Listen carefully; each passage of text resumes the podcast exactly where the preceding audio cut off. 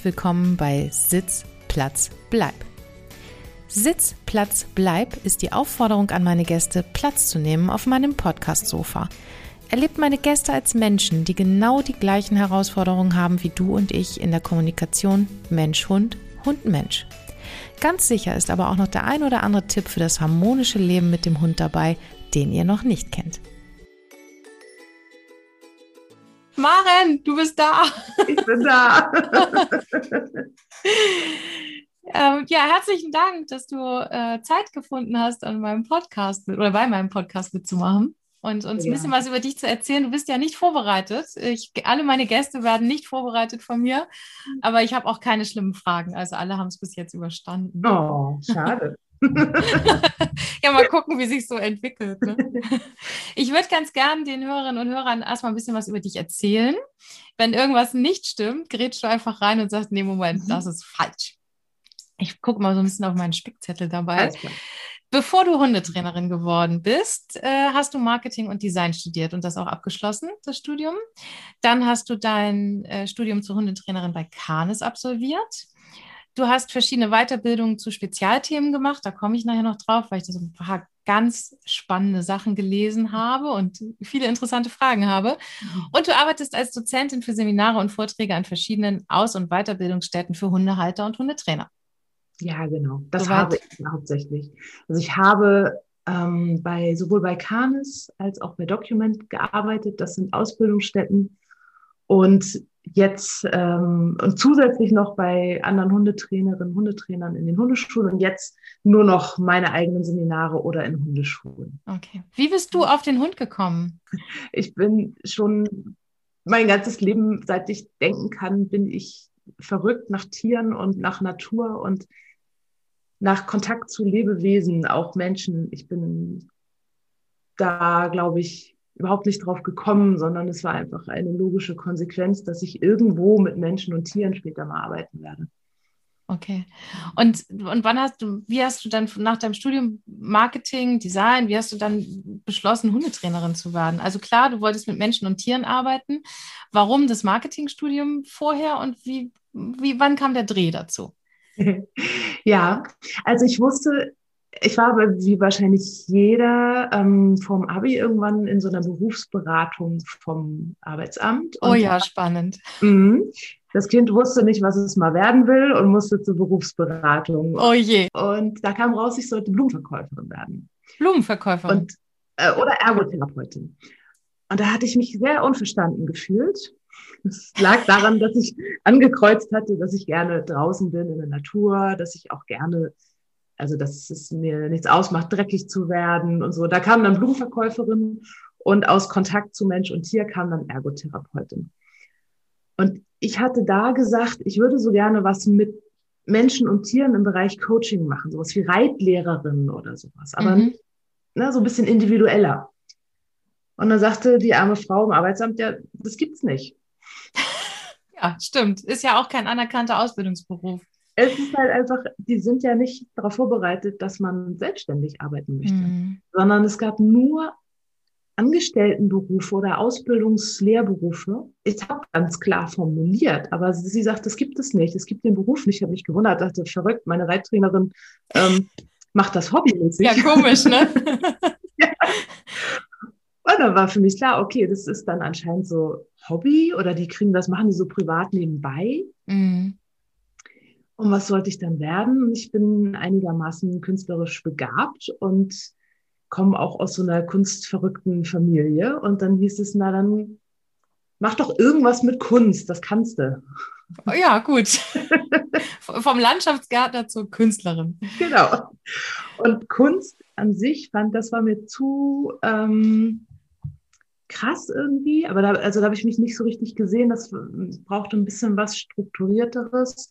Mhm. Und da war dann Grafikdesign die nächste Konsequenz und mir auch echt gut gefallen. Also ich zeichne gerne und ich habe viel gezeichnet. Ich habe es aber nie so mit dem Herzen gefühlt, dass ich damit mein Geld verdienen möchte. Also das wirklich mein ganzes, das war eher so ein nettes Hobby und nicht mein Herzstück irgendwie. Mhm. Und das hat sich dann recht schnell gezeigt, als ich mit dem Studium zum, zum Ende des Studiums hin, als ich dann schon Jobs angenommen habe, als Illustratorin verdient man super schlecht. Man steht in, am Ende der Nahrungskette beim Erstellen irgendwelcher Bücher oder sowas. Es ist mm.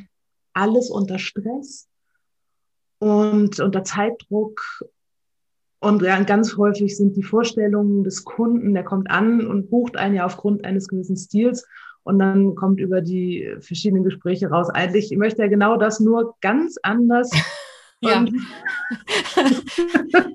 ja, das stelle ich mir sehr schwer. Ich bin künstlerisch überhaupt nicht begabt. Gar nicht. Also wenn ich irgendwas zeichnen muss, dann sieht es immer alles gleich aus wie ein Tannenbaum, aber ich kann das gut verstehen. Ja, das ist ja das Schöne an Kunst eigentlich. Es muss ja nicht mal super aussehen. Vielleicht ist dein Kunststil einfach, dich mit Farbe einzuschmieren und auf einem Papier rumzurollen. Oh, so. nee, nee, ich lasse das einfach komplett.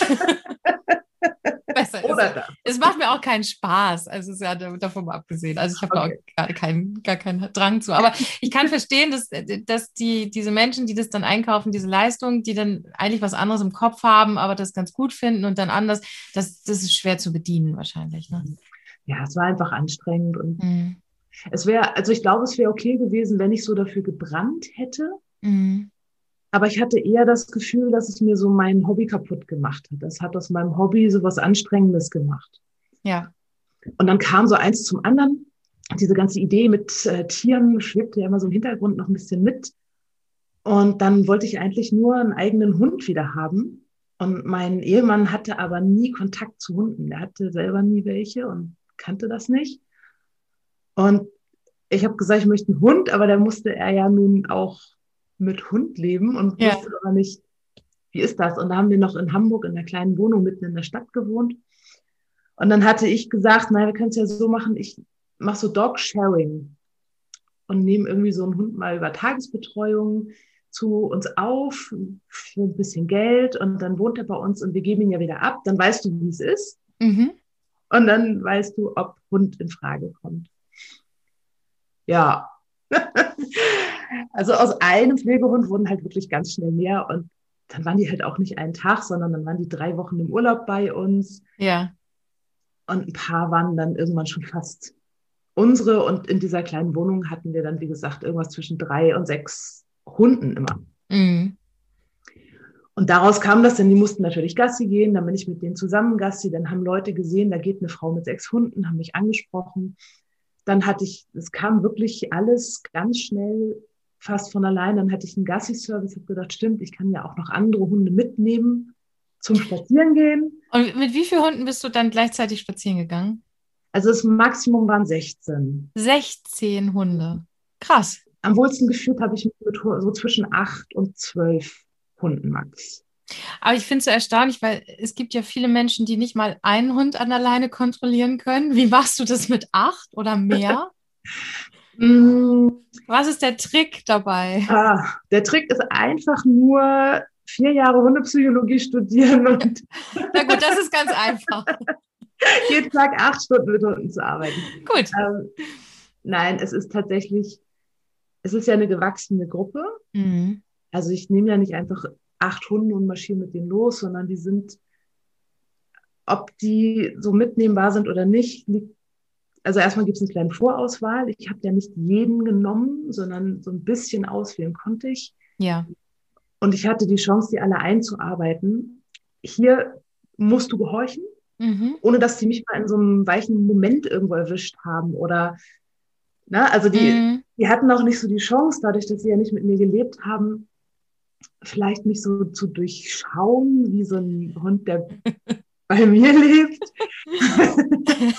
also ich stand wahrscheinlich ein bisschen cooler da, als ich äh, okay. getan hätte.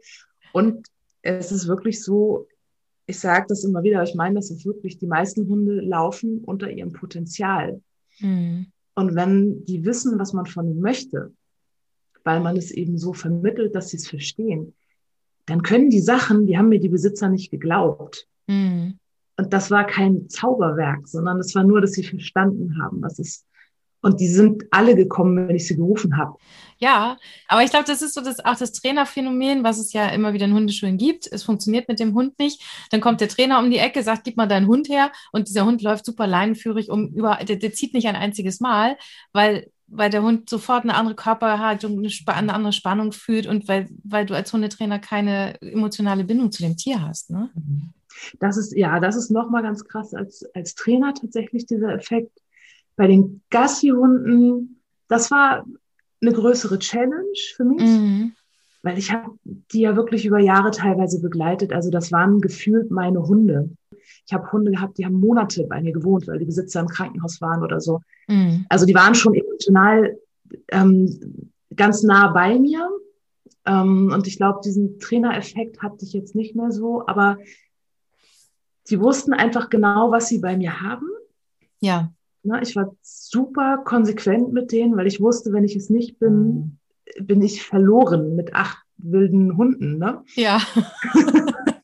Also ich habe ja, ich habe ja zwei Labradore, mhm. drei, jeder 30 Kilo und wenn die 60 Kilo mit mir spazieren gehen würden, das, das, da drehst du ja durch. Also es funktioniert halt einfach nicht, ne? Nee, es geht nicht. Also wenn du dann acht mal 30 Kilo, kann ich schon gar nicht mehr rechnen. Ja. Ja, die sind zum Großteil ohne Leine gelaufen. Also die ja. konnten auch an der Leine. Ich musste vielleicht mal so vom Auto, vom Parkplatz zur Wiese oder so mit denen an der Leine gehen. Mhm. Da sind acht Hunde. Wenn die ziehen, hältst du sie nicht.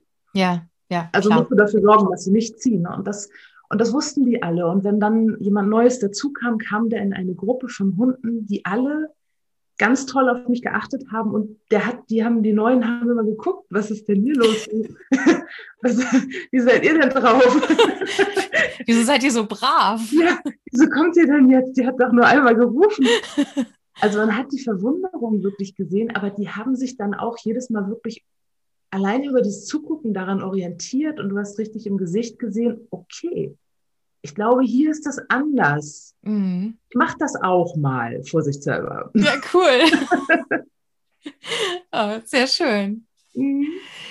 Du hast eine Weiterbildung zum Thema Hundeernährung und ernährungsbedingte Schäden gemacht. Das, also gerade das Thema Ernährung, ich habe das bis jetzt in keinem Podcast erwähnt, weil weil ich finde, da könnten wir wahrscheinlich jetzt drei Stunden Podcast drüber aufnehmen. Ernährung ist ja ein super emotionales Thema, gerade in der Hundewelt.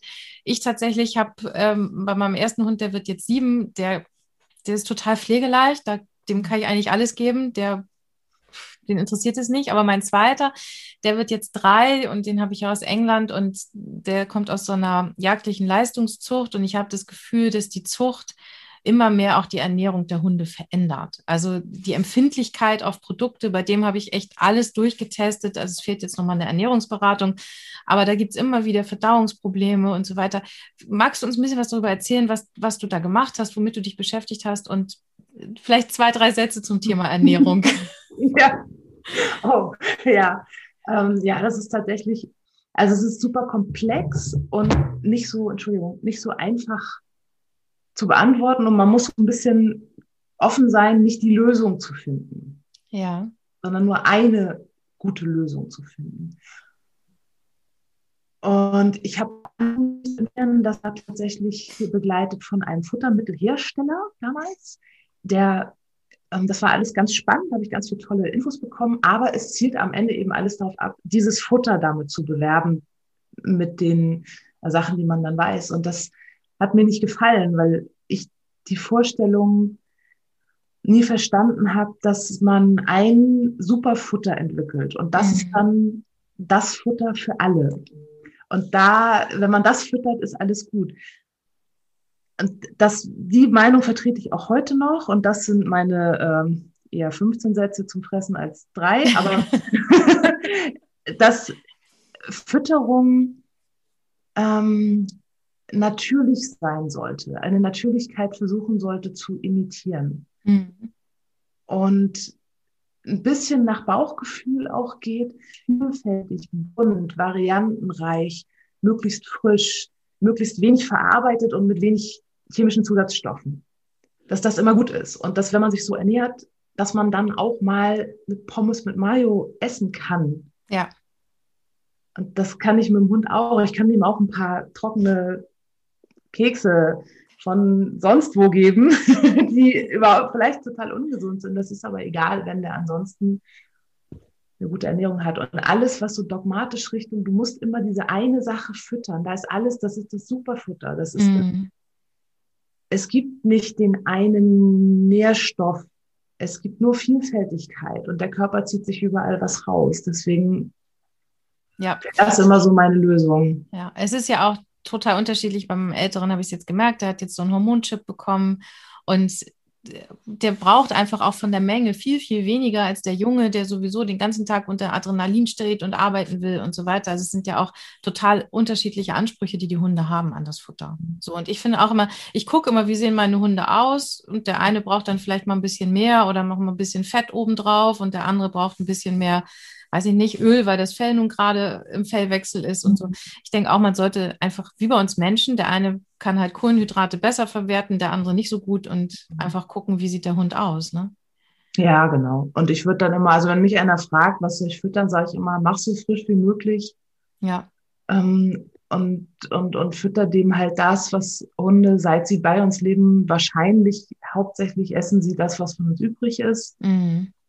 Und wenn ich das so als Grundlage nehme und dann noch ein bisschen was reinmisch oder irgendwie was anderes mit in Urlaub oder so, dann ist irgendwo alles dabei. Ne? Ja, ja, okay.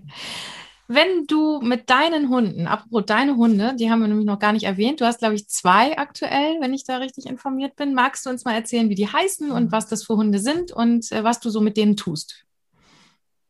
Ha.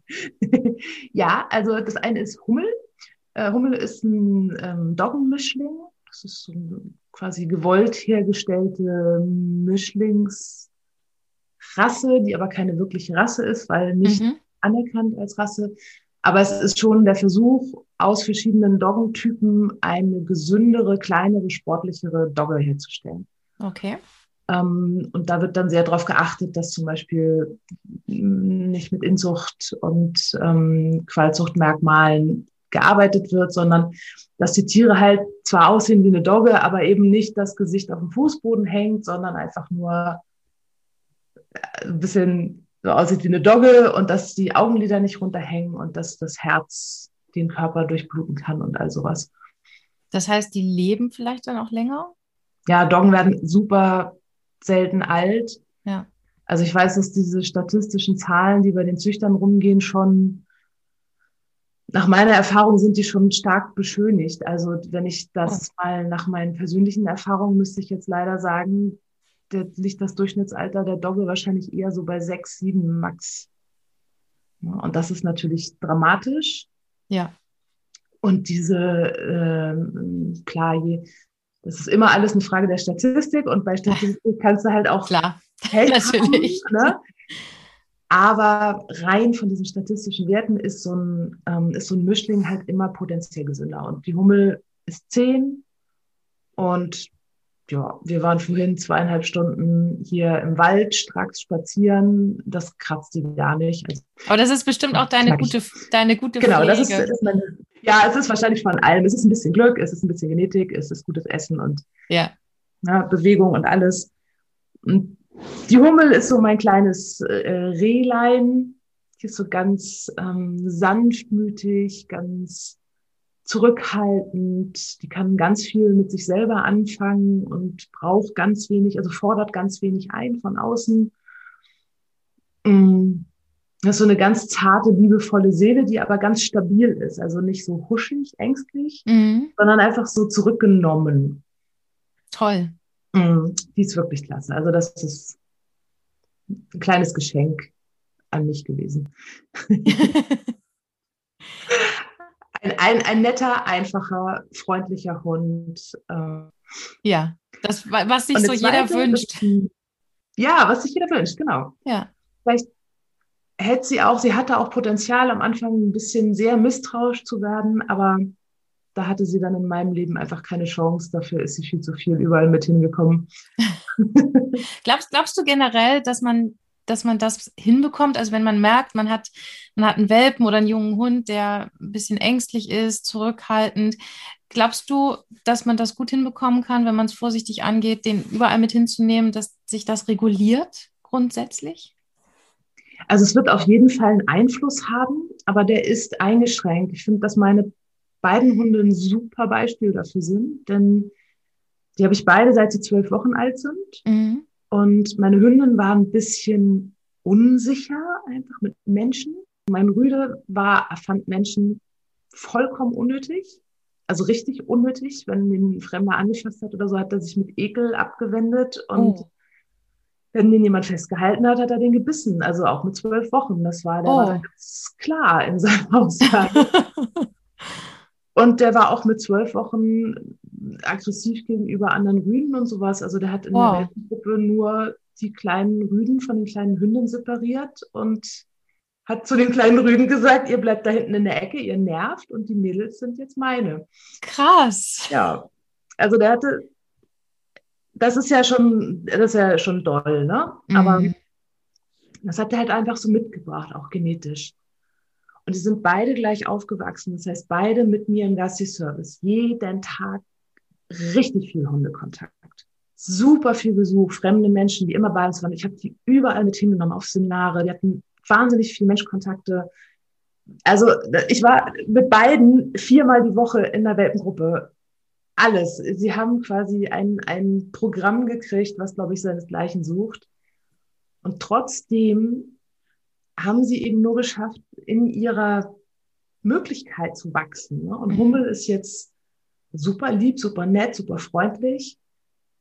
Trotzdem ist sie in einigen Momenten unsicher und geht. Und mein Rüde lässt sich immer noch nicht von Fremden anfassen. Okay.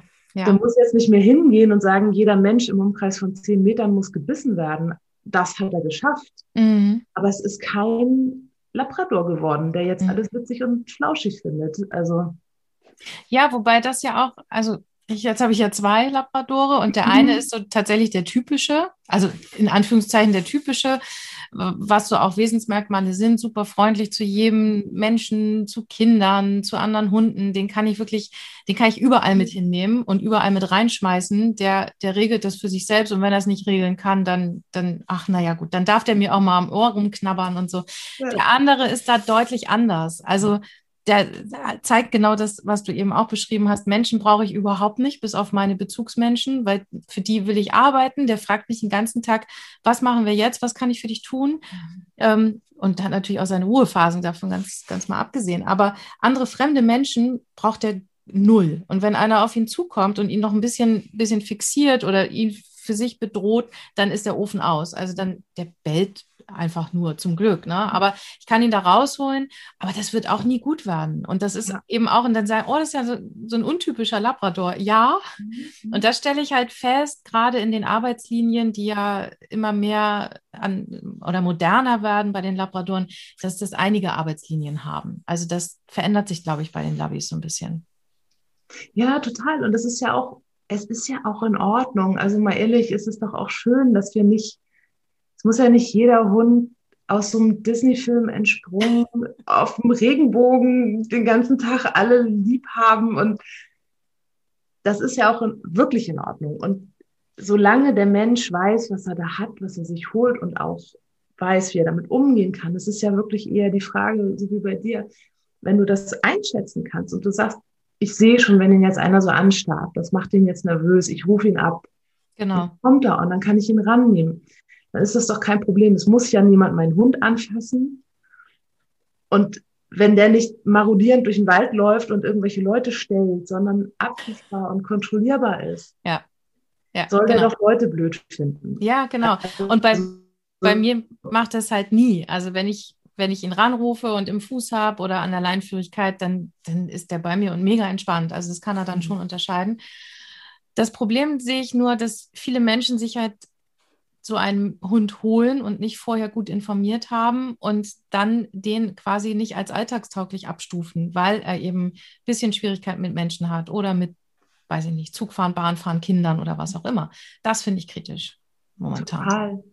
Ja, total. Und da ist wieder dieser Genetikfaktor. Ne? Also was kann denn ein Hund auch leisten? Auch einer gewissen Rasse, die ja für Sachen extra gezüchtet wurde. Genau ist ja nicht nur, es ist ja, die sollen ja nicht verschieden aussehen einfach nur, sondern die haben ja wirklich Aufgaben. Ja. Und ich kann Rassemerkmale nicht aberziehen. Ich kann die nicht weg lieb haben. Ich kann die nicht wegsozialisieren. Und dann, ich kann natürlich einen Hund über Erziehung bringen, aber kann ja auch nicht mein Ziel sein, jemanden so zu verbiegen und so zu kontrollieren, dass er nichts von dem, was er eigentlich am besten kann und möchte, jemals zeigen darf, weil das alles nicht in unsere Welt passt. So. Ja, ja, genau. Ja. ja. wir sind jetzt ein bisschen abgekommen. Dein zweiter ja. Hund äh, ist ein Rüde und erzähl uns über den ein bisschen was, bitte. Genau, das ist mein kleiner Nanu. Das ist, ähm, das ist tatsächlich auch jemand aus der Arbeitslinie. Ähm, das ist ein Ovtschaka, das heißt ein Herdenschutzhund. Und der kommt aus Russland, also so ein, so ein richtiges äh, Urgetier. Und so ist er halt auch. Das ist etwas, also ich habe mir diesen Hund nicht gekauft, falls irgendjemand glaubt, äh, dass ich größenwahnsinnig wäre oder die Herausforderung gesucht hätte. nein, nein, ist, nein, ein Herdenschutzhund, also wirklich, ich sag mal, 98 Prozent aller Menschen in Deutschland brauchen keinen Herdenschutzhund. Mhm. Auch nicht, mit, wenn man mit dem Kinderwagen mal abends spazieren gehen möchte und einen großen Garten hat. Es ist einfach übertrieben. Mhm. Also es ist. Es sei denn, man hat eine Schafherde im Garten, dann vielleicht nicht, aber. Ja, aber selbst das, also selbst das, äh, dann kommt ein Wandersmann vorbei und der Herdenschutzhund hängt dem im Hintern, weil der zu nah an den Schafen vorbeigegangen ist. Es ist wirklich, in unseren Breitengraden sind es sehr wenig Menschen, die so einen Hund wirklich brauchen, braucht man den, aber dem gerecht werden können. Ja. Und die haben das ganz schwer und der auch. Und der ist gekauft worden, unüberlegt von Kunden. Das hat sich so schnell abgezeichnet, dass der ein bisschen anders ist. Und die hatten halt gedacht, na ja, was passieren? Ja. Gehen wir halt in die Hundeschule. Genau, die kriegen das schon hin. Ja. Maren macht das schon. Ja, das wird schon laufen. Und es lief halt nicht. Und dann ist der recht früh zu mir gekommen. Die haben sich zum Glück dann früh, haben die gemerkt, dass das gar nicht ging. Ja. Und das ist ein fantastischer Hund und er hat Wahnsinnsqualitäten. Ich liebe den sehr und wir sind uns ganz, ganz eng. Und das funktioniert auch alles fantastisch in seinen Möglichkeiten. Mhm. Also ich kann mit dem überall spazieren gehen, ich kann den freilaufen lassen, der ist perfekt abrufbar. Der geht auch im Gassi-Service mit tatsächlich.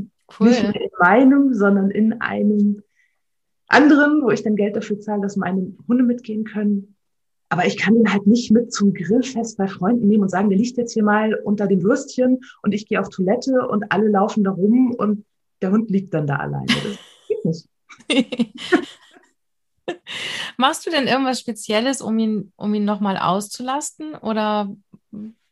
Nee, also das wenn ich was Spezielles machen wollte, müsste ich ihn Leute beißen lassen. Das gut.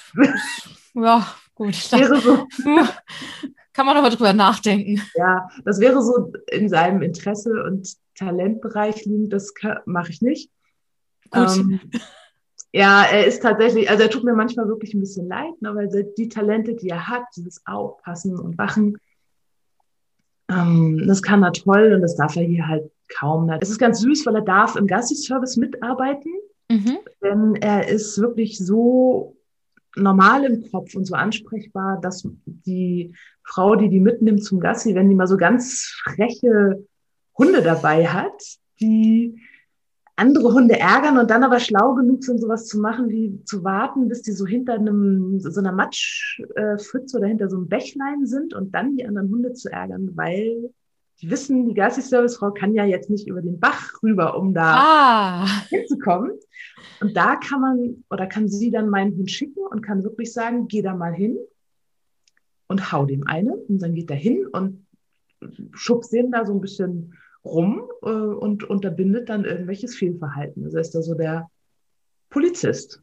Cool. Ich glaube, das ist so sein, seine Ersatzarbeit. Ja, klingt super. Wenn du mit den beiden spazieren gehst, was nimmst du immer mit? Was hast du immer dabei? Eine Leine. Das war's. Ja. Ja, cool. Kaki-Beutel sind auch ganz beliebt. Oh. Als Antwort? Ja, ich bin ich, ich, lebe sehr ländlich. Okay, gut, dann brauchst du die. Ich brauche sie zum Glück auch nicht, weil mhm. meine Hunde lösen sich immer ganz weit im Gebüsch, mhm. also dass bloß keiner zugucken darf. Also ich habe ganz selten mal einen dabei. Also muss, da muss schon viel passieren. Und nochmal zum Thema Ernährung, seitdem ich barfe, tatsächlich äh, kommt da wenig raus. Also ich bin ganz positiv überrascht, sonst waren es so dreimal Losung am Tag, jetzt ist es nur noch einmal und mhm wenn mein Mann dann mal mit den Hunden geht, dann sagt er mal, die haben noch gar nichts gemacht. Nee, machen sie, brauchen sie vielleicht auch einfach nicht. Also ja. das, das finde ich sehr erstaunlich. Ja, genau. Nee, das ist das bei uns auch so. Also ähm, die klettern in die Büsche. Ich habe eine Notfalltüte dabei, ja. aber ich bin auch so ein ähm, Verfechter von diesem, oh, nicht so viel Trara auf dem Spaziergang. Ich nutze den Spaziergang tatsächlich auch selber richtig so, so meditativ für mich. Ich möchte da einfach nur laufen. Ich möchte da keine Kunststücke machen. Ähm, wir machen recht viel Strecke, weil ich sehr gerne gehe. Mhm. Und wir sind hier wirklich im absoluten Grünen. Das heißt, ich gehe auch mal mit denen irgendwie ganz wilde Wege querfeldein und dann so richtige Abenteuerpfade und dann treffen wir Wildschweine, die dann irgendwie so 20 Meter vor uns lang galoppieren oh. und ja, lauter so Sachen. Dann bleibt uns allen dreien das Herz kurz stehen. Allerdings würde ich schnell auf den Baum springen, wenn es geht. Bisher haben die Schweine und ich äh, das immer so gehandhabt. Ich, ich sage dann immer, ah, Hilfe, Achtung, Achtung, wir sind's. Und dann laufen die von uns weg. Aber es ist gut. Wir helfen hier schon viel und das, äh, das ist dann unser Abenteuerspaziergang. Ja, und deine Hunde gehen natürlich nicht jagen. Nein. Mhm. Das ist eine der wichtigsten Sachen für mich. Mhm. Hab, mein allererster Hund hat gejagt wie der Teufel. Mhm. Da war ich noch klein, da wusste ich noch gar nichts von all dem. Dass man Hunde so erziehen kann, wusste ich auch nicht.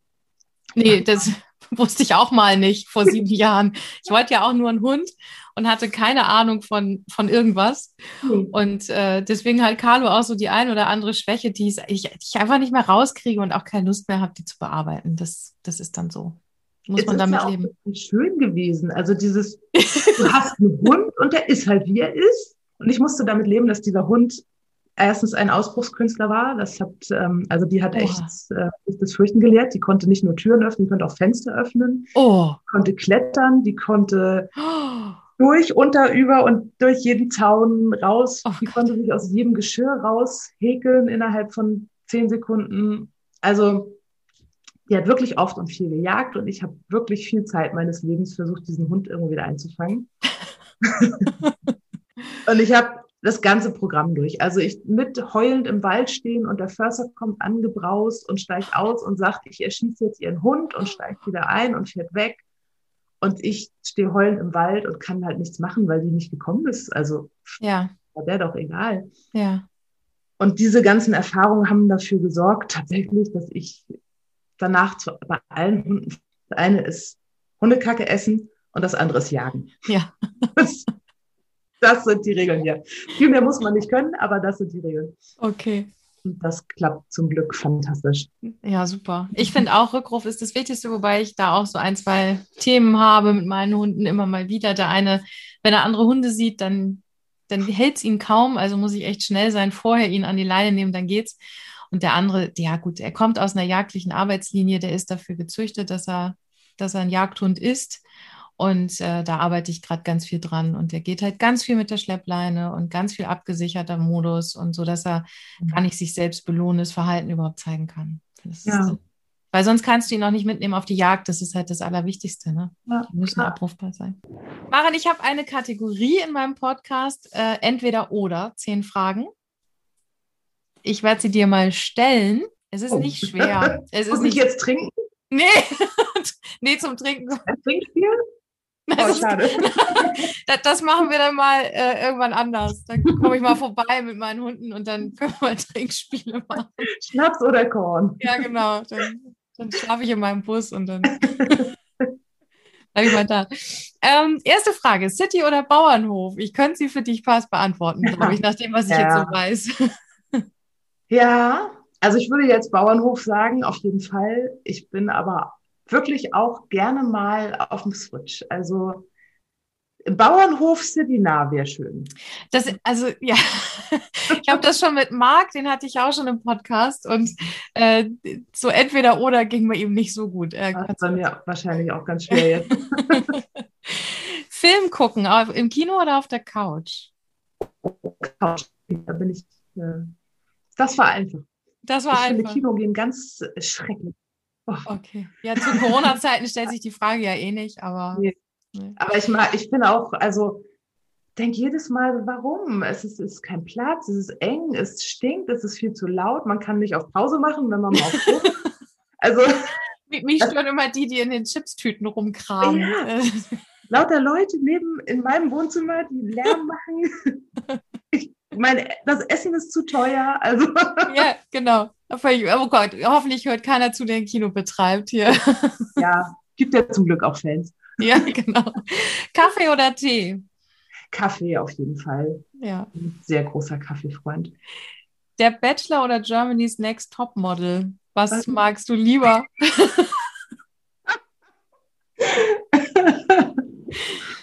also, also den Bachelor habe ich noch nie gesehen. Deswegen kann ich das, glaube ich, nicht beantworten. Gut. Ich finde tatsächlich, nö, weiß ich nicht. Ich glaube, es ist beides so ein bisschen wie so ein überfahrenes Tier am Straßenrand. Man muss vielleicht hingucken, wenn es erstmal läuft. Aber ja, genau so ist es tatsächlich. Ich habe ich hab mich mal getraut, beim Bachelor reinzugucken und irgendwie, ja, ich hätte es weiter gucken müssen eigentlich, ja. aber mein Mann hat es verboten.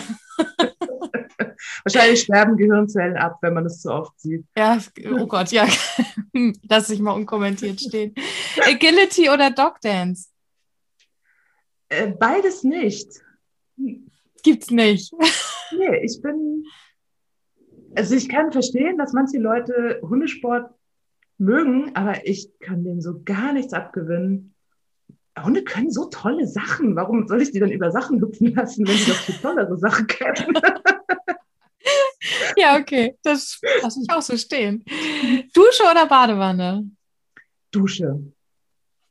Camping oder Wellnessurlaub? Ha, beides. Also ich, ähm, ich bin tatsächlich jemand, der ich, ich gehe häufig auf Veranstaltungen, wo gecampt werden muss. Mhm.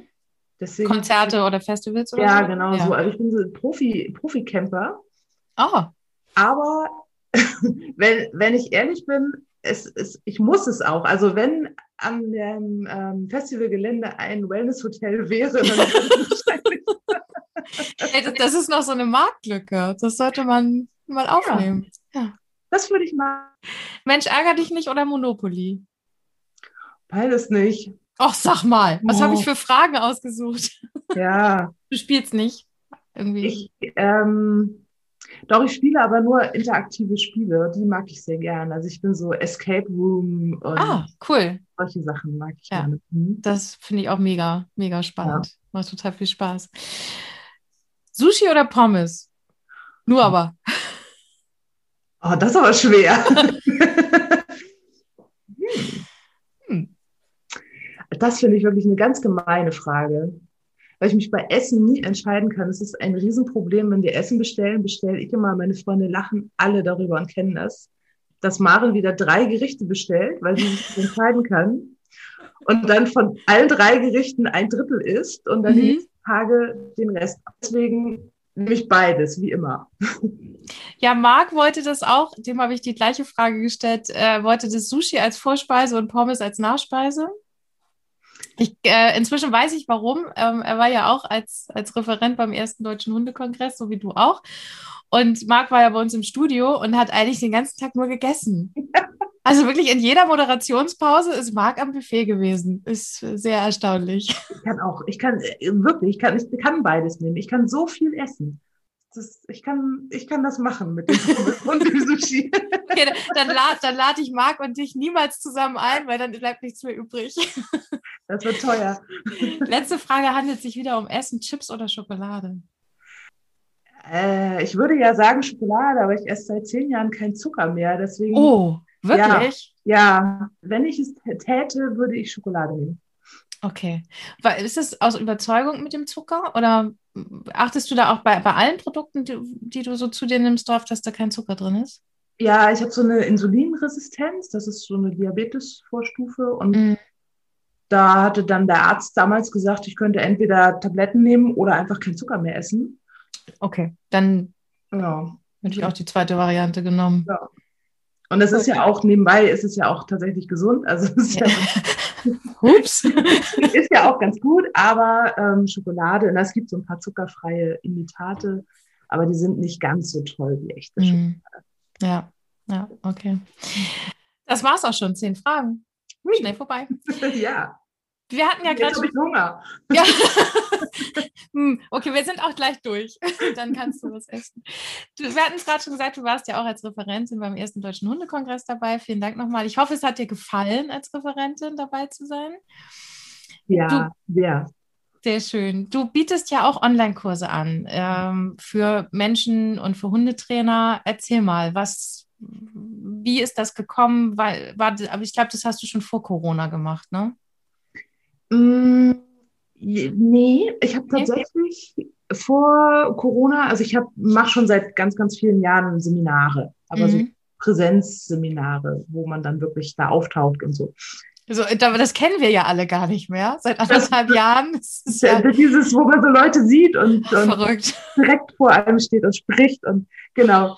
Mm, das, das mache ich ja schon ganz lange und habe es auch ganz lange gemacht. Und tatsächlich ist diese Idee, die habe ich auch schon lange gehabt, dass ich dachte, es wäre total cool, eine Homepage zu haben, wo man so ähm, nicht ein ganzes Seminar kriegt, sondern sich so einen Einkaufswagen legen kann, was einen interessiert. Also so mhm. das Thema und das Thema, aber immer so eine Frage. Ich hätte gerne eine Frage beantwortet.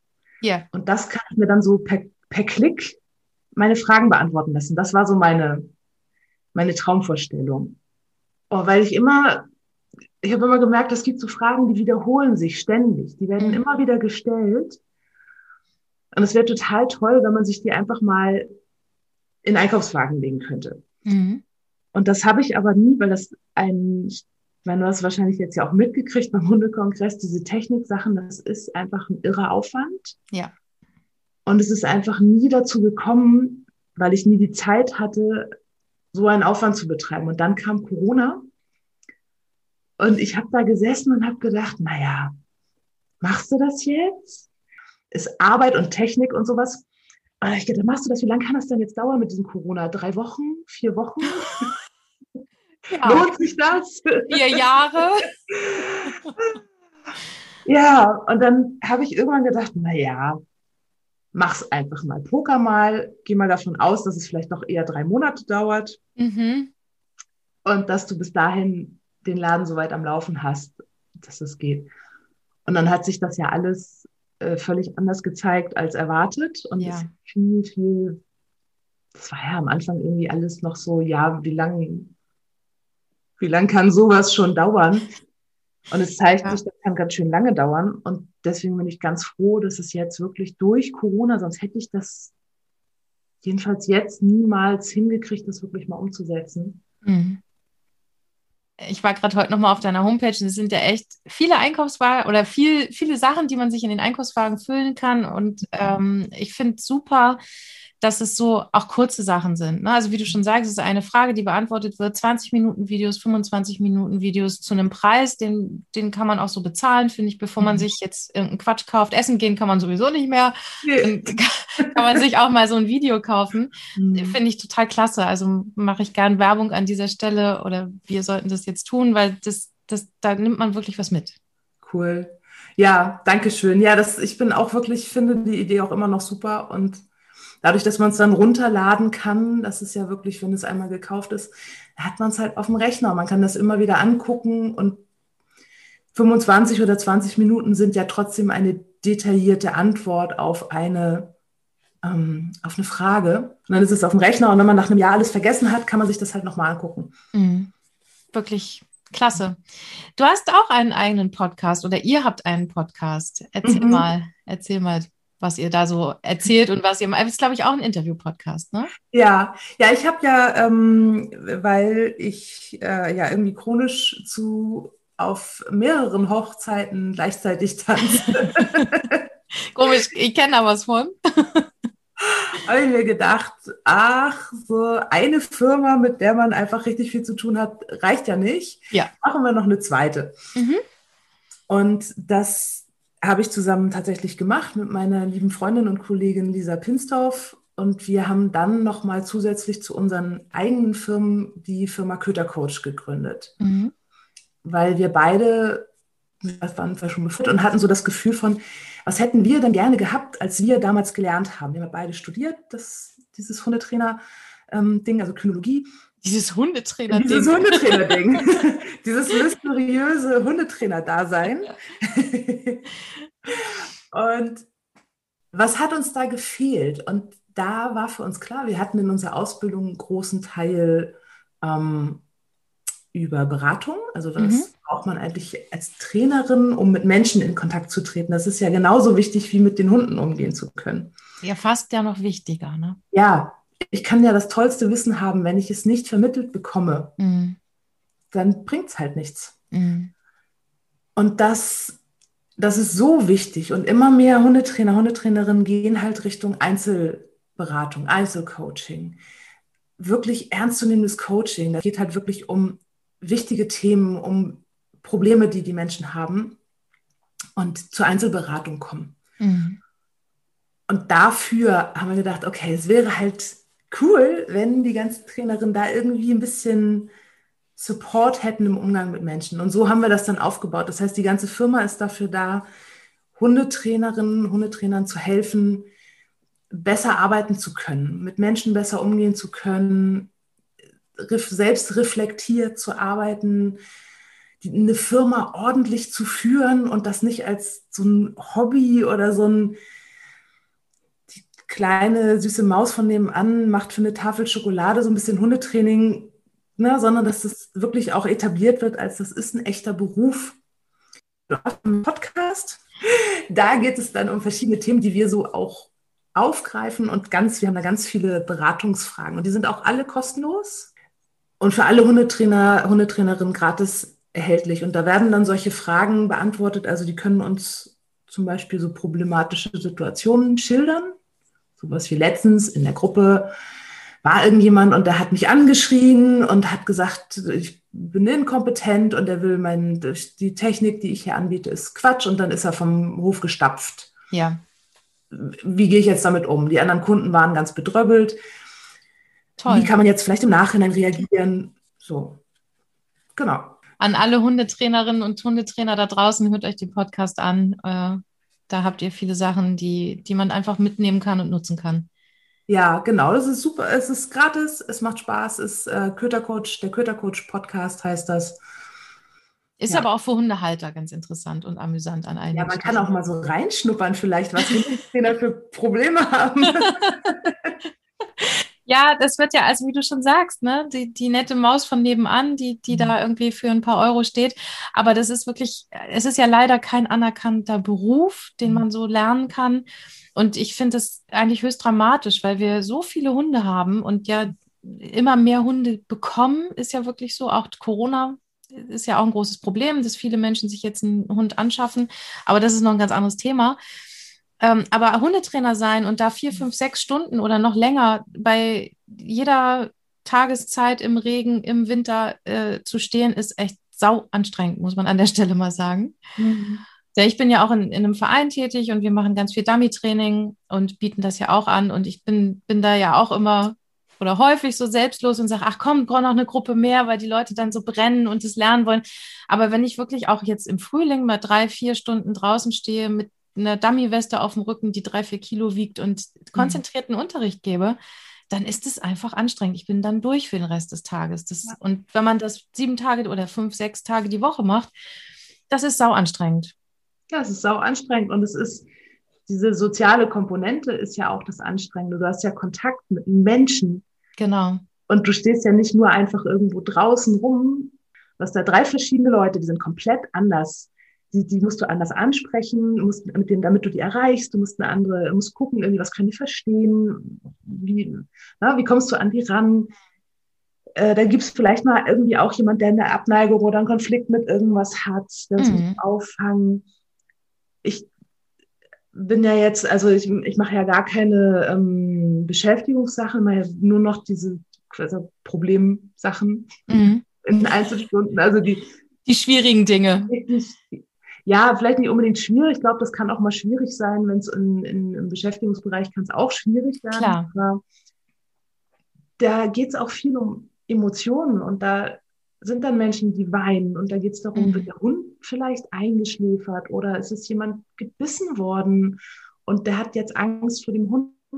Ähm, Sachen, die ja auch mich beschäftigen und wo ich nicht einfach mal sagen kann, ich steige mal fünf Minuten aus dem Gespräch aus, mhm. sondern begebe mich da rein und ich merke schon, das ist, äh, das fordert mich sozial und ich bin danach auch echt ähm, und emotional fordert mich das auch, weil die alle mit ihren Gefühlen und mit ihrer Lebenswelt und auch der Hund ja dann mhm. kommen und dann mir Sachen zeigen und die fühle ich dann mit und das ist eben ja, das ist, wie du sagst, das ist anstrengend. Und dann, wenn man das dann auch noch draußen und bei Wind und Wetter und dann auch noch mit dem Hund arbeiten und vielleicht körperlich auch mal anstrengend. Mhm. Ja. Deswegen finde ich große Hochachtung da draußen an die Hundetrainerinnen und Hundetrainer. Die machen wirklich einen, einen hammerharten Job. Total, ja. total. Finde ich auch. Maren, du mit deinen Hunden und deinen Liebsten auf einer einsamen Insel. Drei Dinge nimmst du mit. Was würdest du dabei haben? Mit meinen Hunden und meinem Liebsten auf der einsamen Insel. Ich weiß nicht, brauche ich da was? Weiß ich nicht. Ja. Nö, ich glaube. ja, wenn du, ich wenn du Profi-Camper. Ja, ich wollte gerade sagen, wenn du Profi-Camper bist, brauchst du aber vielleicht ein Messer oder so? Das würde ich mir wahrscheinlich dann aus so einem Feuerstein dengeln. Okay, ich merke schon, wir müssen mal Survival-Urlaub mit dir machen. Das, das ist vielleicht so eine Marktlücke. Mar Maren mit, also du bietest an Survival-Training mit Hunden. Vier oh. Tage in der Wildnis. ich würde ziemlich schnell verhungern, ehrlich gesagt. Oder bei dem Versuch, eine Kokosnuss vom Baum zu klettern, würde ich einfach runterfallen. Aber das lässt du dann ja die Teilnehmer machen. Du musst denen nur sagen, wie es geht. Oder äh, Camp Canis. Camp Canis ist doch äh, auch äh, durch Matsch und Modder und aber es ist, glaube ich, nicht über Nacht. Kein, kein Survival. Nee, okay, du nimmst einfach nur deine Liebsten und die Hunde mit, ist auch in Ordnung. Ja, aber ich würde mich tatsächlich über so einen Urlaub gerade sehr freuen. Also. Selbst ohne Messer. Okay, wenn das jemand da draußen hört und eine einsame Insel hat, ladet Maren ein. Sie kommt. Wir sind am Ende unseres Interviews angekommen. Vielen, vielen Dank. Äh, ich glaube, wir könnten noch Stunden weiter quatschen. Das ja. ist super, super nett. Wir wohnen ja nicht weit voneinander entfernt. Vielleicht schaffen wir tatsächlich ein persönliches Treffen mal. Würde mich sehr, sehr freuen. Gerne. Gerne. Vielen Dank, Maren, dass du mein Gast warst. Sehr gern. Danke, dass ich das sein durfte. Bis bald. Bis bald. Tschüss. Tschüss.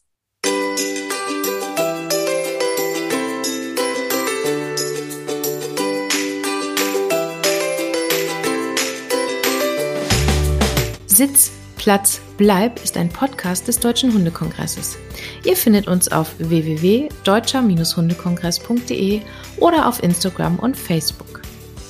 Ich bin Nicole und freue mich jetzt schon auf meinen nächsten Podcast-Gast und natürlich auf euch. Schaltet wieder ein, wenn es heißt Sitz, Platz, Bleib.